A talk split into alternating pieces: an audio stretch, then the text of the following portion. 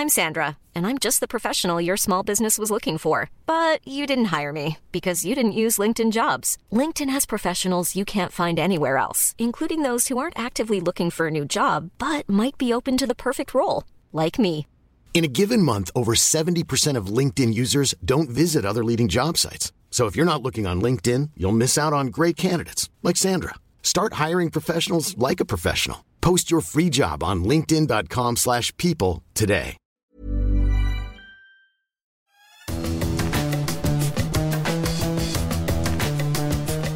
Salut à tous, bienvenue dans les fous du volant. Ensemble, on va évoquer l'actualité de la Formule 1 avec euh, le camarade Stéphane Vrignot.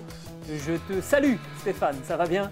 Salut Gilles, salut à tous en forme Ça va bien, ça va bien. Ce podcast qui est à retrouver sur toutes les bonnes plateformes de Deezer à Spotify en passant par Acast et par Apple Podcast. N'hésitez pas à nous donner 5 étoiles et à vous abonner aussi. Comme ça, vous recevrez les nouveaux épisodes directement sur votre appli chaque semaine. On a donc euh, vécu le week-end euh, dernier la 11e épreuve de la saison de, Formule 1, le Grand Prix de l'Eiffel, course remportée par Lewis Hamilton qui signe son 91e Grand, euh, Grand Prix et euh, 91e succès en, Formule 1. Record de Michael Schumacher égalé, ce sera le premier point de notre émission aujourd'hui. On reviendra également sur la troisième place obtenue euh, par euh, Daniel Ricciardo avec euh, la Renault. Par la force des choses, la Formule 1 a découvert la compétition sur un week-end de deux jours et on fera un premier bilan de ce format.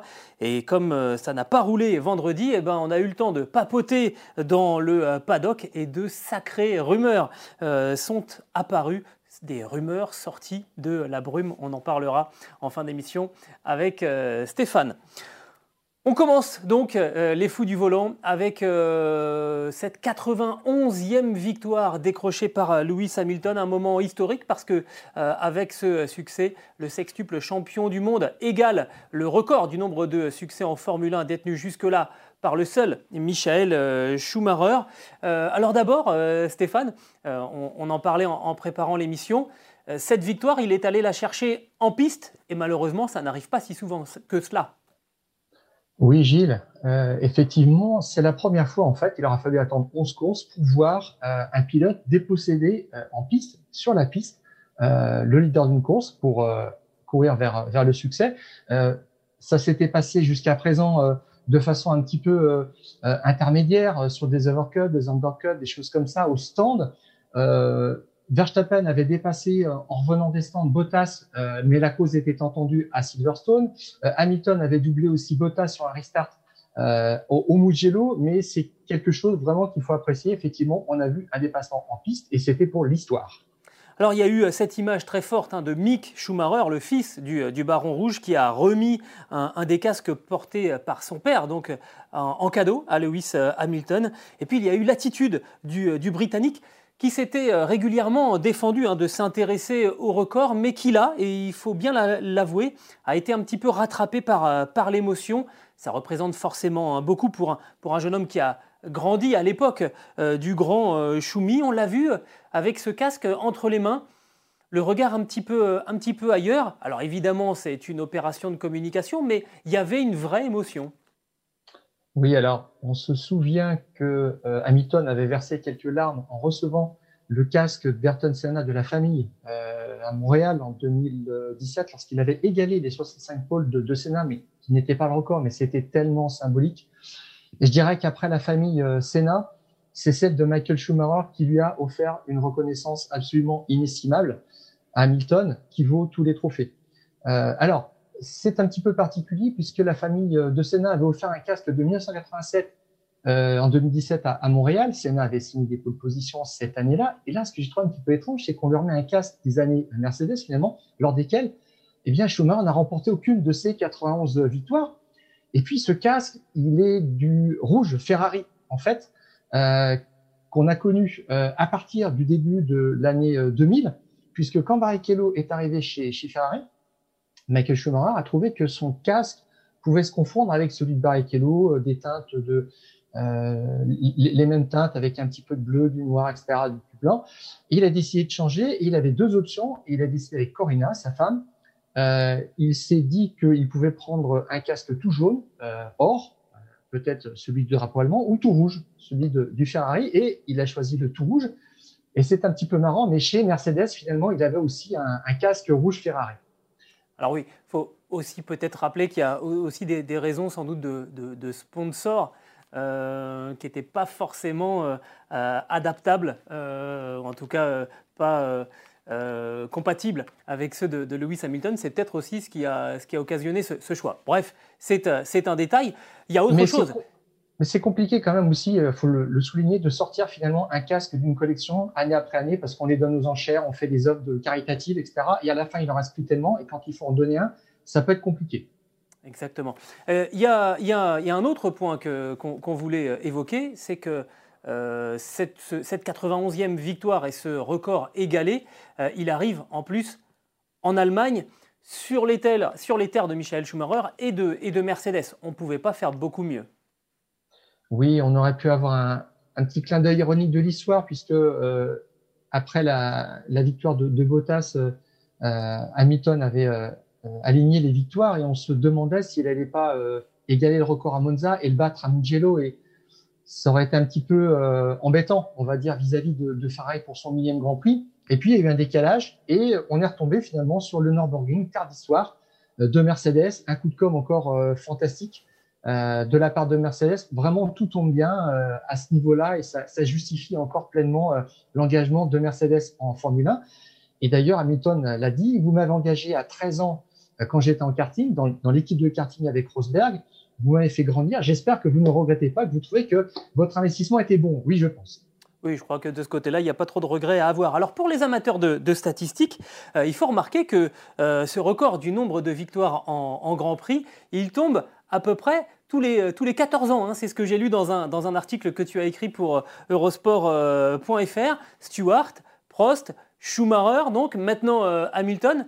Qu'est-ce qu'on fait? On se donne rendez-vous pour les fous du volant en, 2034, Stéphane? Bah, Tu l'as dit, tu l'as dit, tous les 14 ans entre Stewart et Prost, 73-87, et puis en 2001, c'est Schumi qui bat le record, et qui porte ensuite à, la marque qu'on connaît aujourd'hui de 80 victoires en 2006. Il aurait fallu attendre 14 ans encore ce qui est à peu près maintenant une génération de pilotes. Euh, c'est assez étonnant et on peut se dire qu'avec des grands prix à l'avenir, euh, au nombre de 25 par, par saison, avec un pilote qui pourrait être aussi dominant, eh bien, euh, ce record aussi pourrait tomber. On, l'imagine en tous les cas. Euh, euh, je pense que c'est dans le domaine du possible. Il faut, bien avoir à l'esprit qu'effectivement, à l'époque de Jackie Stewart ou de, ou de Alain Prost, il y avait moins de grands prix par saison. Donc forcément, euh, collecter 91 victoires, ça peut éventuellement arriver plus rapidement euh, dans les années 2020 ou 2030 que, que dans les années 60 ou, ou, 70. Ce qui n'enlève rien à la performance, ce n'est pas du tout le, but de, de, ma remarque, c'est simplement pour remettre les choses dans leur, dans leur contexte. Euh, alors, Stéphane, on va probablement être euh, obligé de revenir à cet aspect euh, historique assez rapidement, euh, parce que là, c'était la 91e victoire, donc il partage pour le moment ce, record avec Michael Schumacher. Il y a quand même fort à parier qu'il gagne un des prochains Grands Prix, donc qu'il dépasse Schumacher au nombre de victoires, et ensuite qu'il égale l'Allemand au nombre de, titres de, de champion du monde. Sur le, sur le chapitre des, records, on va encore beaucoup en parler assez vite de Lewis Hamilton. Oui, Hamilton a 69 points d'avance sur Bottas à 6 courses de la fin du championnat. À ce rythme-là, je pense que dans trois grands prix, l'affaire pliée, c'est-à-dire en Turquie euh, mi-novembre. Et puis, euh, voilà, Gilles, tu le dis, ça, lui ferait son, septième titre mondial. Euh, on n'est pas loin non plus des 100 pole positions, je crois qu'il en a 96. Et puis, on n'est pas loin des 100 victoires, ce qui sera aussi pour l'an prochain. Il y a encore quelques grandes marques à venir. D'ailleurs, sa centième euh, position, euh, théoriquement, il peut la signer aussi d'ici la fin de l'année. des chiffres qui donnent complètement le, le, tournis. On y reviendra, évidemment. On peut compter sur euh, Lewis Hamilton pour continuer de faire grossir toutes les lignes statistiques de son palmarès. Le deuxième point qu'on voulait évoquer euh, dans les fous du volant, eh bien c'est ce podium de Daniel Ricciardo, cette troisième place au volant de, la Renault derrière Max Verstappen et donc derrière le, vainqueur Lewis euh, Hamilton. C'est la première fois que Renault, en tant que constructeur, euh, monte sur le podium d'un Grand Prix de Formule 1 depuis la Malaisie en, 2011. alors d'abord, on, fait le point, Stéphane, parce qu'il y a eu quelques échanges hein, sur les réseaux sociaux sur le fait que c'était bien en, 2011. On est d'accord sur ce point de vue. Euh, c'est bien Nick Heidfeld, Malaisie 2011, qui avait ramené le, dernier euh, podium constructeur de Renault. Oui, en, 2011, parce qu'il y a une petite confusion possible, en tous les cas une confusion euh, visuelle. En 2011, la voiture était sponsorisée par Lotus, qui avait repris la livrée noir et or, parce que Renault allait se désengager de la Formule 1 en tant que constructeur, c'est-à-dire fabricant de châssis. Et ils étaient en train de, faire une période de, de transition et l'équipe, il préférait, entre guillemets, ne pas communiquer sur Renault, mais euh, communiquer sur le nom de l'équipe qui s'appelait Lotus Renault euh, Grand Prix. Donc, on nous parlait beaucoup de LRGP, dans lequel Lotus était le sponsor et Renault le constructeur. Donc, ça remonte bien à Nick Heidfeld en Malaisie en 2011 et pas euh, à 2010, comme on pourrait aussi le croire. Alors, il faut rendre à Stéphane ce qui appartient à, Stéphane après le Grand Prix de Russie. Mon camarade nous avait dit euh, le fait qu'il n'y ait pas de podium cette saison pour Renault, c'est une anomalie. Bah voilà, ça y est, c'est rentré dans l'ordre avec cette troisième place obtenue par le, pilote australien. Euh, j'ai envie de parler avec toi, Stéphane, de ce côté très très humain. On l'a déjà évoqué à, plusieurs reprises, mais euh, Là, on l'a vu, euh, la joie évidemment dans l'équipe euh, Renault, cette histoire de, Paris avec euh, Cyril Abitbol et pour faire un, tatouage donc en, cas de, podium de, Daniel Ricciardo. Il y a un côté très humain, très rafraîchissant dans, la relation entre Daniel Ricciardo et Cyril Abitbol avec l'équipe Renault qui tranche c'est un point de vue personnel, énormément avec le reste du plateau, je trouve. Hülkenberg aussi, qui passe féliciter son ancienne équipe, qui s'est quand même un peu débarrassé de, lui. Euh, ça témoigne d'un certain état d'esprit qui, je trouve, fait vraiment euh, défaut dans le, dans le paddock euh, actuel. il y a eu l'histoire du, du, chouet aussi, le fait de, boire le champagne sur, dans, sa chaussure sur, sur le podium qu'il a oublié. Tout ça, ça témoigne quand même, je trouve, de, quelque chose de profondément humain chez tous ces gens. Alors, en passant chez, euh, chez Renault, euh, Ricciardo avait mis de côté ses années euh, Red Bull. Il avait dit je j'en ai assez d'être, je ne suis plus euh, ce qu'il voulait que je sois. Et mais on le voyait sourire l'année dernière, malgré les mauvais résultats. Mais Ricciardo l'année dernière c'était poker face, et cette année son sourire, c'est un sourire vraiment d'épanouissement. Mais c'est aussi un sourire un petit peu pour l'avenir, et je dirais aussi pour la nostalgie parce qu'il va quitter l'écurie mais il rayonne dans cette écurie euh, depuis euh, depuis euh, un an et demi, et ça joue beaucoup pour le moral, l'enthousiasme, c'est pour porter les gens en attendant des, des résultats. Et c'est vrai qu'il y a des petites choses qui sont assez rigolotes, comme le, le tatouage, le pari qui détend l'atmosphère. Alors, euh, Richardo avait dit, je ferai quelque chose de pas trop méchant. Voilà, on décidera ensemble, donc c'est ce qu'ils vont convenir tous les deux. Après, ça dépend où tu mets le curseur du méchant ou pas méchant. Hein. oui, et puis ça dépend où on met le tatouage aussi. Aussi, oui, de l'emplacement du tatouage en lui-même, c'est vrai, c'est pas, c'est pas idiot comme remarque. Moi, j'ai une proposition, hein. Ah, parce que, donc, je ne sais pas si tu as vu euh, l'échange euh, qu'il y a eu entre Daniel Ricciardo et, Cyril Abitboul. Euh, Daniel Ricciardo disait il faut quand même qu'on mette quelque chose dans ce tatouage qui rappelle que ça a été fait en, en Allemagne, ce qui n'est pas forcément pour euh, plaire beaucoup plus à Cyril Abitboul. Moi, je propose une sorte de kangourou avec un lederhosen, tu sais, les, les, shorts en ah cuir, euh, les shorts en cuir allemand, et puis une saucisse, et puis, puis ça, peut, ça peut bien le faire. Ça sera très sexy euh, sur l'épaule de Cyril Abitboul, ça peut être sympa. C'est une suggestion redoutable, effectivement. et alors, moi, je trouve que ce qui est intéressant, tu as dit, il y a le côté humain, puis il y a le côté un petit peu émotionnel. Alors, moi, on a vu des dizaines de podiums de Vettel, mais je ne sais pas ce qu'on en ressort. Euh, sur le podium, Hamilton, il lance son, son trophée de, de, joie. On voit les bains de foule à Silverstone et euh, tu l'as mentionné, Gilles. Euh, pour Ricciardo, c'est le choui, c'est cette petite blague en fait qu'il fait en enlevant sa bottine sur un podium. Alors le vrai choui, en fait, c'est inviter un colocataire du podium à boire du champagne dans sa bottine. Invité ou obligé? Oui, c'est ça. Ce qui avait fini par ne pas trop plaire. Et Ricciardo avait dit, OK, j'ai compris, je vais arrêter de le faire. Et en fait, maintenant, il se l'applique à lui-même. Alors, c'est pas exactement le même chouï. Et là, il a oublié dimanche, mais il l'a refait en coulisses, en fait, pour, pour la forme. Il a dit, c'est bête, j'ai oublié. C'est un bon prétexte pour refaire un podium d'ici la fin de la saison. Eh ben, on verra s'il n'y aura pas deux, deux, deux, tatouages pour, pour Cyril Abitboul. Euh, justement, le patron euh, de, de, Renault F1 qui a quand même signalé que euh, ce podium était le fruit de, de certaines circonstances, le, le, problème notamment euh, de Valtteri euh, Bottas et qui a dit hein, qu'en termes de performance, la Renault n'était pas encore au niveau de la, Mercedes. Euh, on l'a déjà pointé hein, dans les fous du volant, mais il y a cette capacité de, Cyril Abitboul voilà, de mettre une bonne ambiance, de trouver des, choses assez fédératrices dans, son équipe et en même temps de jamais perdre de vue la réalité des choses. C'est que effectivement, la, RS20, elle n'est pas encore au niveau de la Red Bull, elle n'est pas encore au niveau de, la Mercedes. Ça joue, ça, euh, techniquement. Qu'est-ce que tu en penses, toi? Où est-ce qu'on en est du côté de chez, Renault et de, et de cette auto, notamment? Fondamentalement, ce qui nous rend euh, heureux quand on regarde les résultats de, de Renault, puisque j'ai envie de dire qu'on est tous supporters de, de Renault dans cette aventure, dans cette équipe qui essaie de remonter la grille vers Red Bull, vers euh, Mercedes. Et Cyril Abitboul a dit qu'il se rapprochait aussi cette année, il s'était rapproché de Mercedes.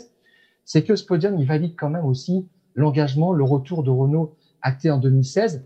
Et ça aurait été un petit peu bête de ne pas avoir cette concrétisation avant de passer chez Alpine, mais il y a encore du travail. La voiture a été faite, ou en tous les cas, elle fonctionnait bien sur euh, les circuits à virage à, à, moyenne vitesse et haute vitesse, et c'était quand même un problème sur les, les, les, lents. Et il y a eu des progrès euh, constatés. Ils ont installé des pièces qui ont bien fonctionné euh, en Hongrie, euh, à, à Barcelone. Et là, en fait, euh, c'est un résultat qui arrive dans la continuité de ce qu'ils attendaient. Richard tourne autour, il lui fallait un petit coup de pouce, il l'a eu. C'est vraiment génial. Il y a quelque chose aussi important. On voit chez euh, Ferrari que Leclerc peut être très performant le samedi et nulle part le dimanche. Et la constance d'une voiture, c'est entre le samedi et le dimanche qui est important, la rapidité sur un tour et euh, la rapidité en rythme de course ensuite. Là, maintenant, ils ont tout ça. Richard a dit, la voiture est complète. Ça, c'est la phrase pour moi clé du week-end. C'est vraiment très, très important. Et Alan Permain, qui est un vieux de la vieille chez, euh, chez Renault, on va dire à plus globalement, a dit en fait, maintenant, quand on arrive sur un circuit, nous n'avons plus peur, tout simplement. Alors justement, euh, elle est complète, cette, euh, cette voiture, dit Daniel Ricciardo. Est-ce que pour le coup, il ne va pas vraiment regretter euh, d'avoir signé chez, McLaren? Alors, Renault reste juste sur les talons hein, de, McLaren et de Racing Point dans la lutte pour la troisième place au classement des, constructeurs, mais la dynamique, elle est clairement du côté de la firme aux au losanges. Est-ce qu'il ne va pas regretter finalement de, de, quitter Renault au moment où bah, il y a peut-être les fruits à, à cueillir maintenant de, de, tout ce travail fait depuis, depuis deux saisons quasiment complètes pour lui le concernant? C'est Ricciardo le regrette et je le pense en son fort intérieur, oui. Il, s'en est défendu, hein. il s'en est défendu, mais il peut pas dire autrement. Il peut pas arriver chez McLaren en disant je regrette d'avoir signé. Et Cyril Abitbou l'a dit euh, à l'évocation de ce sujet. Euh, on n'en parlera pas avec euh, Daniel. Je pense que ça viendra pas sur la table et quelque part c'est pas utile de toute façon. Et puis euh, ça serait pas non plus euh, très élégant vis-à-vis de McLaren. Il a fait un choix. Cyril Abitbou l'a regretté euh, ce week-end de ne pas avoir mieux expliqué la dynamique, euh, le, le, renfort au niveau euh, bureau technique qui était, qui était mis en place. Là, toute l'équipe est, est, maintenant à peu près performante, à, à, les bons chefs de département dans tous les domaines.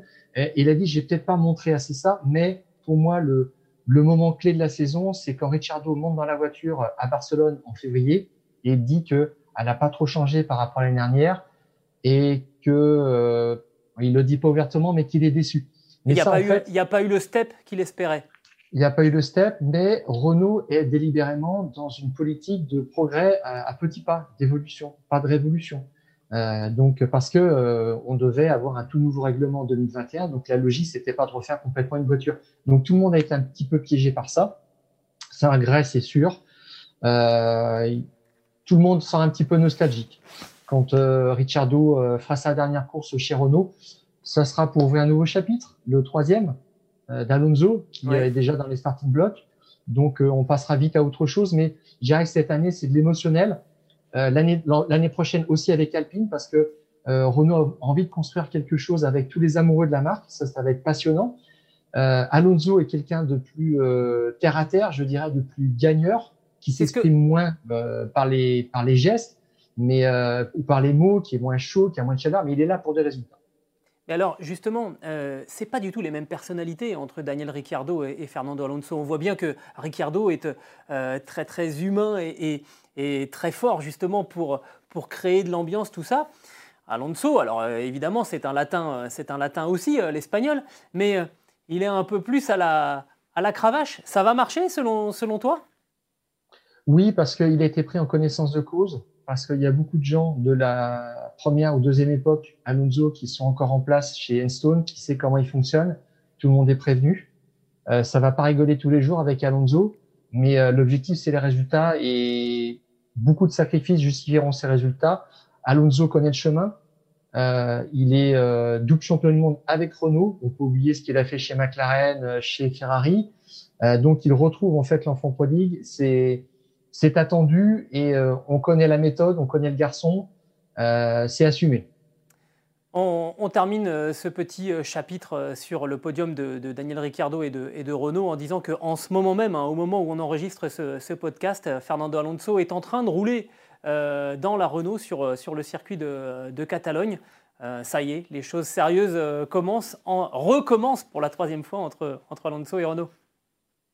Euh, oui, euh, tout à fait. C'était pas exactement prévu. Euh, c'est le petit bonbon. Je pense en fait qu'il a envie de reprendre ses repères, de faire son baquet, de sentir bien avec tous les, systèmes, puisqu'il tourne sur la RS20 de cette année, avec des pneus de démonstration, donc qui doivent tourner 4, 5 ou 6 secondes de la pole position. C'est pas le, le, sujet, mais et en plus c'est avec une équipe de course opérationnelle sur les grands prix. Donc là, il commence à se remettre dedans et la pression commence à monter. Ça, j'en suis sûr. On va passer euh, à notre troisième sujet dans ce euh, podcast. Euh, si je te dis que, comme beaucoup de choses, à deux, c'est mieux te parle de Formule 1, évidemment, hein, Stéphane, ne t'inquiète pas. À deux jours, les week-ends sur deux jours, eh ben, c'est peut-être pas plus mal. Euh, c'est ce qu'on a été obligé finalement euh, d'expérimenter du côté euh, des organisateurs de ce Grand Prix de, l'Eiffel à cause de la météo capricieuse du côté du circuit du, Nürburgring qui empêchait en fait l'hélicoptère médical en cas de problème de rallier l'hôpital désigné. Donc on n'a tout simplement pas pu rouler le le vendredi. Euh, donc on a testé ce qu'on aurait dû euh, expérimenter pour la première fois à Imola un petit peu plus tard euh, cette, cette saison. Moi, j'ai pas trop le sentiment que ça ait foncièrement changé la, la, donne, en tout cas la hiérarchie au, au Nürburgring. Peut-être que ça rajoute un petit peu d'incertitude, Stéphane, de n'avoir plus que deux jours, samedi et dimanche, au lieu de trois avec le, vendredi et les deux séances d'essai libre du, du vendredi en plus. Oui, c'est la part d'incertitude qu'on a envie de voir en Formule 1 qui avait disparu. Euh, les pilotes euh, étaient heureux ce week-end de, de, sortir de prison, de sortir d'un carcan dans lequel on les avait mis euh, pendant trois jours, avec euh, beaucoup de roulage le vendredi, euh, à tourner comme des comme le lapin du Racel, pour faire des tours et des tours et des tours, et des chronos et quel type de pneus et comment, et tout s'est passé. Enfin, et euh, sur des journées rythmées par euh, une sortie de piste, un petit peu de casse, euh, beaucoup d'interrogations à la fin de la journée, et puis et puis des gros dispositifs à l'usine d'équipe qui commençaient à tout décortiquer, mais deux jours comme de nuit, 24-24, pour avoir le meilleur setup le samedi matin. On peut, on peut expliquer, Stéphane, pardon, je te coupe, on peut expliquer hein, que la plupart du temps, les, voitures donc roulent le, vendredi et toutes les datas sont ensuite envoyées à toutes les usines respectives euh, pour faire tourner les simulateurs avec, euh, avec des, pilotes de, développement qui, eux, tournent pendant des heures et des heures et des heures à leur tour euh, en tenant compte de ce qui a été enregistré sur le, sur le circuit même pour ensuite prévoir les réglages, les, les, stratégies de, course. tout ça, le fait qu'on ne roule pas le vendredi, ça passe un petit peu à la trappe. Je dirais heureusement parce que euh, tout était trop calculé et on sentait que les pilotes tournaient et euh, la suite du week-end leur échappait un petit peu. On leur livrait clé en main un setup le, samedi matin ou en tous les cas avec quelques options restreintes et il fallait continuer comme ça. Euh, c'est la fin effectivement du pilote au simulateur du, vendredi. Alors, on tournera peut-être du samedi au dimanche pour essayer maintenant des choses sur des longs runs parce que les pilotes ne peuvent plus faire maintenant des séries de 15 tours le, lors des essais libres, lors des seuls essais libres avant la, la qualif. Il n'y a pas le temps pour ça. Donc, on en vient finalement quand même à une forme de, spontanéité, d'incertitude. Moi, je, suis content que les équipes perdent un petit peu le, le contrôle de, tout ça. Alors, on rappelle hein, qu'il y aura de nouveau un week-end de, de, deux jours. Ça sera pour euh, donc Imola pour euh, euh, le 1er novembre, le Grand Prix d'Émilie-Romagne. Entre-temps, on sera allé au Portugal hein, pour, à Portimao pour le prochain Grand Prix. Là, on a parlé finalement d'un aspect un petit peu, positif, c'est-à-dire ça relance quand même euh, quelques, incertitudes. Euh, il y a quand même des points négatifs. Je pense notamment au fait de ne pas pouvoir euh, étraîner de, nouvelles pièces, vérifier que ce qu'on a prévu en simulateur, ça fonctionne bel et bien en, piste. On se retrouve un petit peu plus, exposé. Oui, bah c'est typiquement ce qui est arrivé à Ferrari ce week-end. Prévu de de tester des pièces ce vendredi matin. Donc euh, ça, c'est passé à la trappe et ça, crée un petit peu du euh, flottement euh, chez, chez Vettel surtout qui a, qui a pas vu une grande utilité aux pièces. Je sais pas s'il les avait bien testées, alors que Leclerc les a accueillis comme un comme un progrès, mais on était dans un entre-deux, c'est ce qui est un petit peu compliqué. Le côté un petit peu négatif aussi, c'est qu'on n'a pas une lecture claire.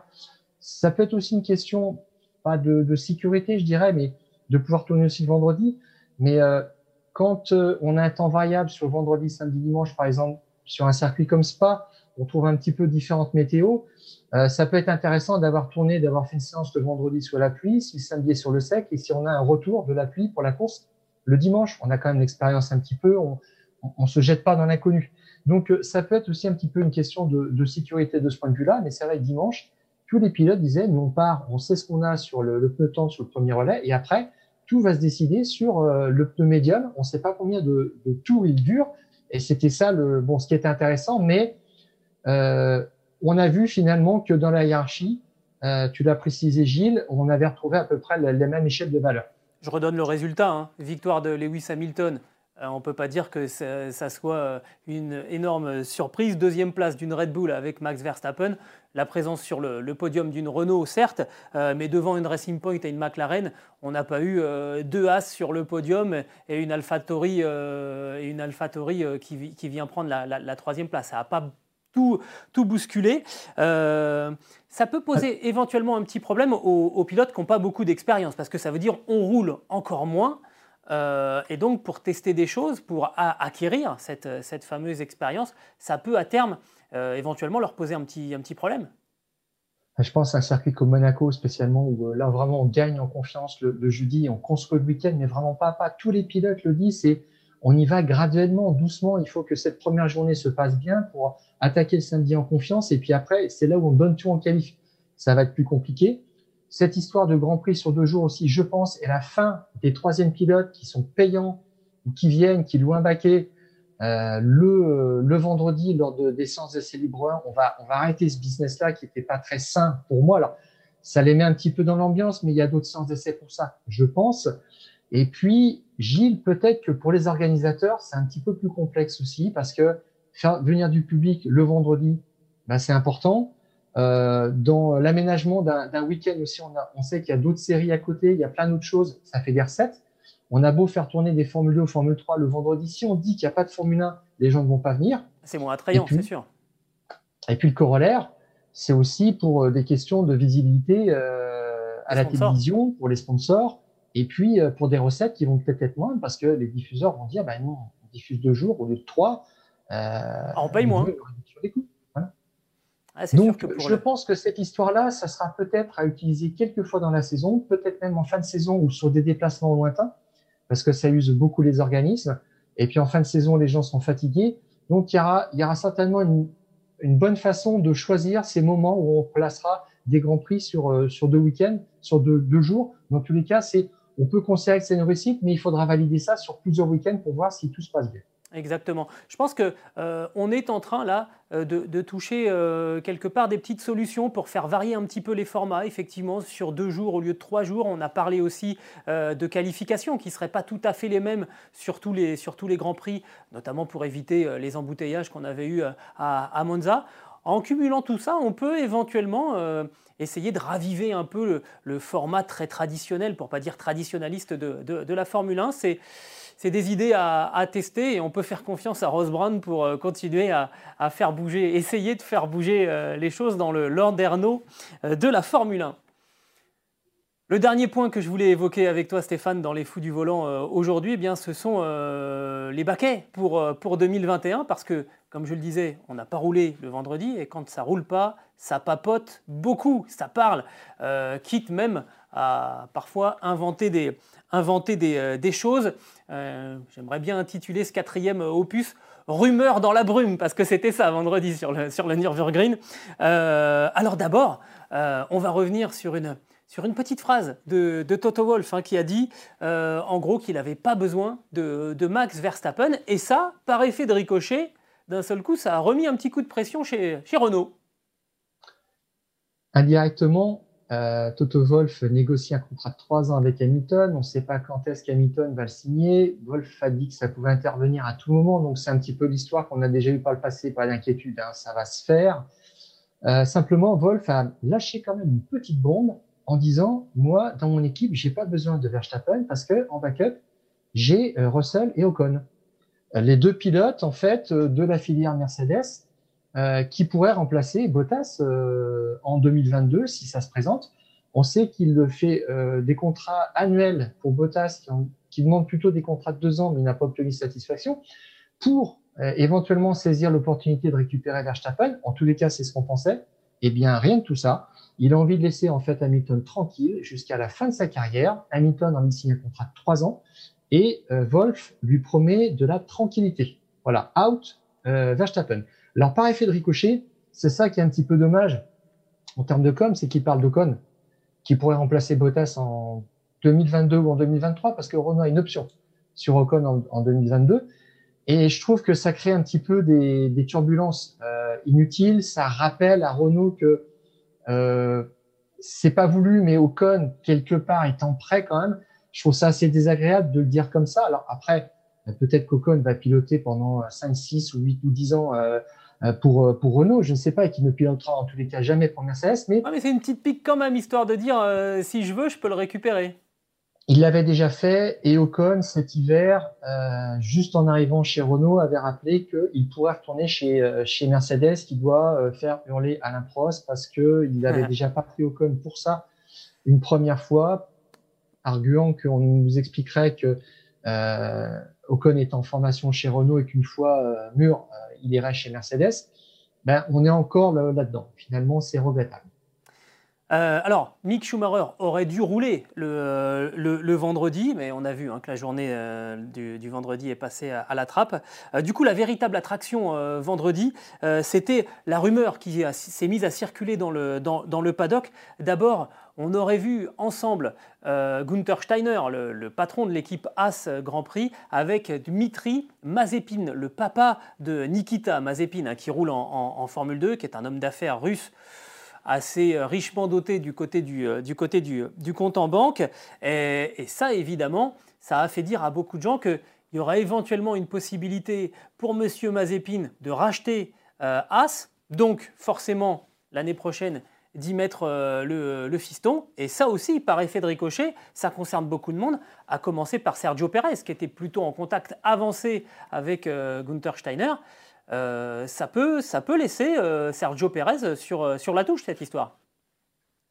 Alors, effectivement, petit rappel des faits, Ginas, le big boss de, de Haas, avait dit en début de saison, moi, je pourrais prendre deux pilotes payants pour 2021. C'est ce qui est en train de se passer. Steiner avait dit qu'il avait 10 pilotes sur sa liste, y compris euh, Grosjean et Magnussen, il n'en reste plus que 8 maintenant, puisqu'il a dit qu'il leur conseillait vivement d'aller chercher du travail ailleurs et que quand il a une décision prise, qu'il les préviendrait. Alors ça, ça veut dire très clairement qu'il ne discute pas avec eux. Ça, c'est euh, absolument évident. Euh, bon, le départ de Grosjean, évidemment, on le regretterait parce que ce serait un pilote français de moins euh, sur la grille. Personnellement, je regretterais beaucoup moins la vulgarité de Magnussen, très clairement.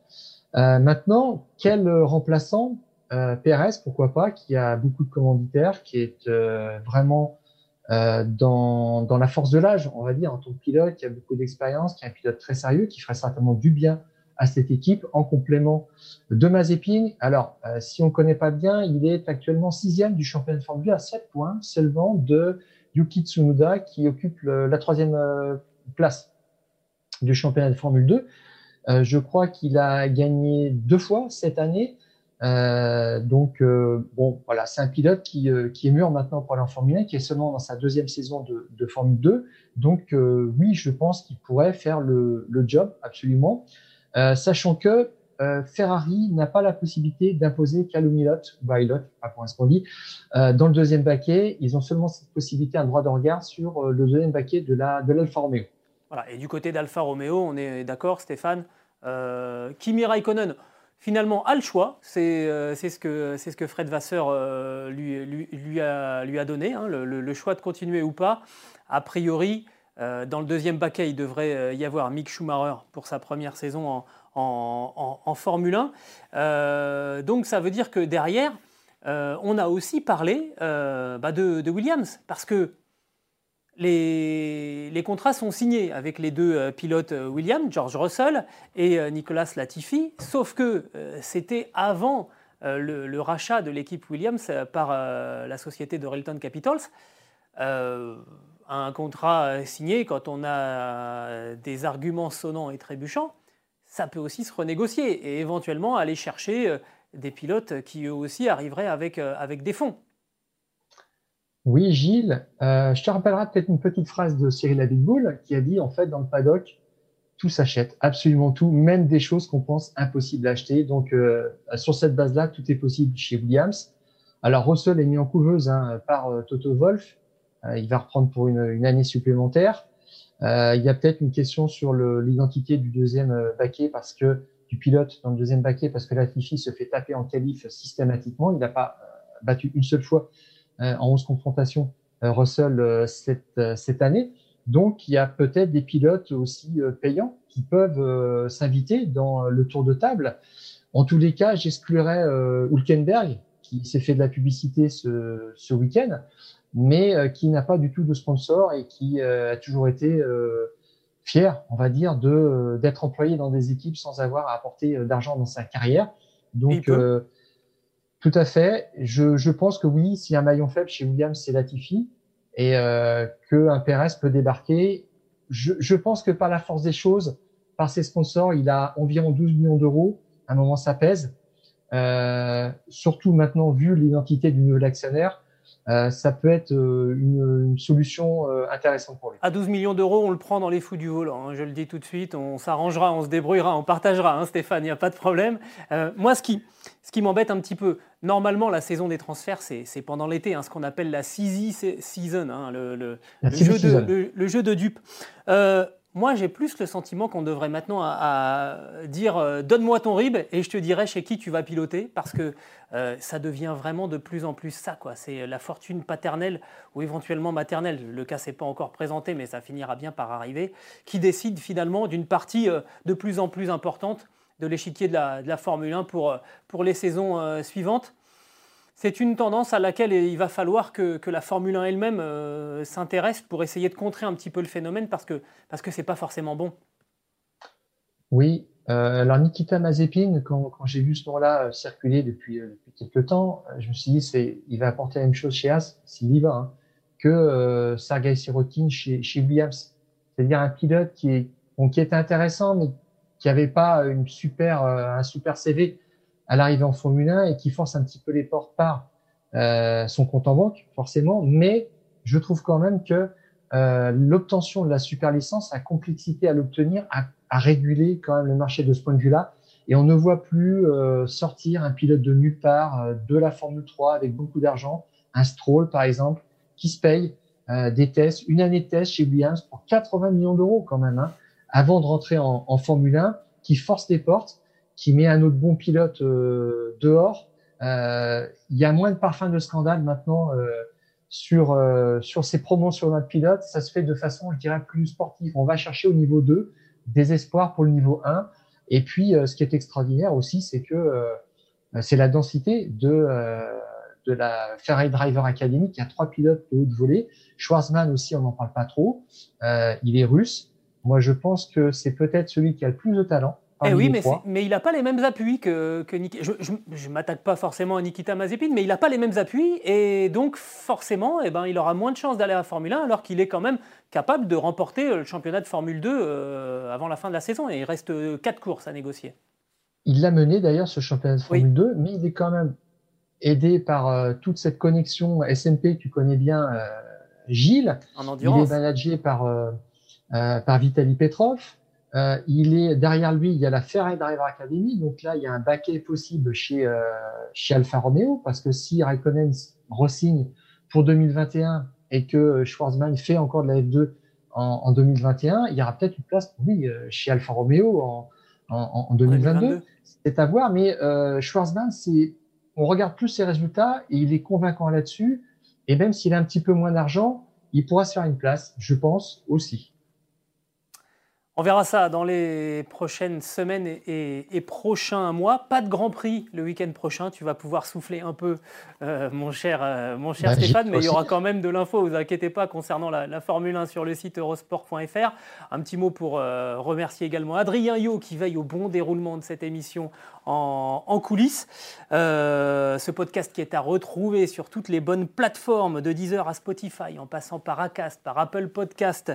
N'hésitez pas à nous donner 5 étoiles et à vous abonner aussi comme ça dès qu'on sort un nouvel épisode, ça arrive directement sur, euh, sur votre application. Stéphane, je crois qu'on a tout dit pour aujourd'hui. C'est bon pour toi? Oui Gilles, euh, je te dis à la prochaine euh, pour un nouveau numéro des Fous du Volant. Salut à tous. Bonne semaine à vous, on coupe le contact, à la semaine prochaine.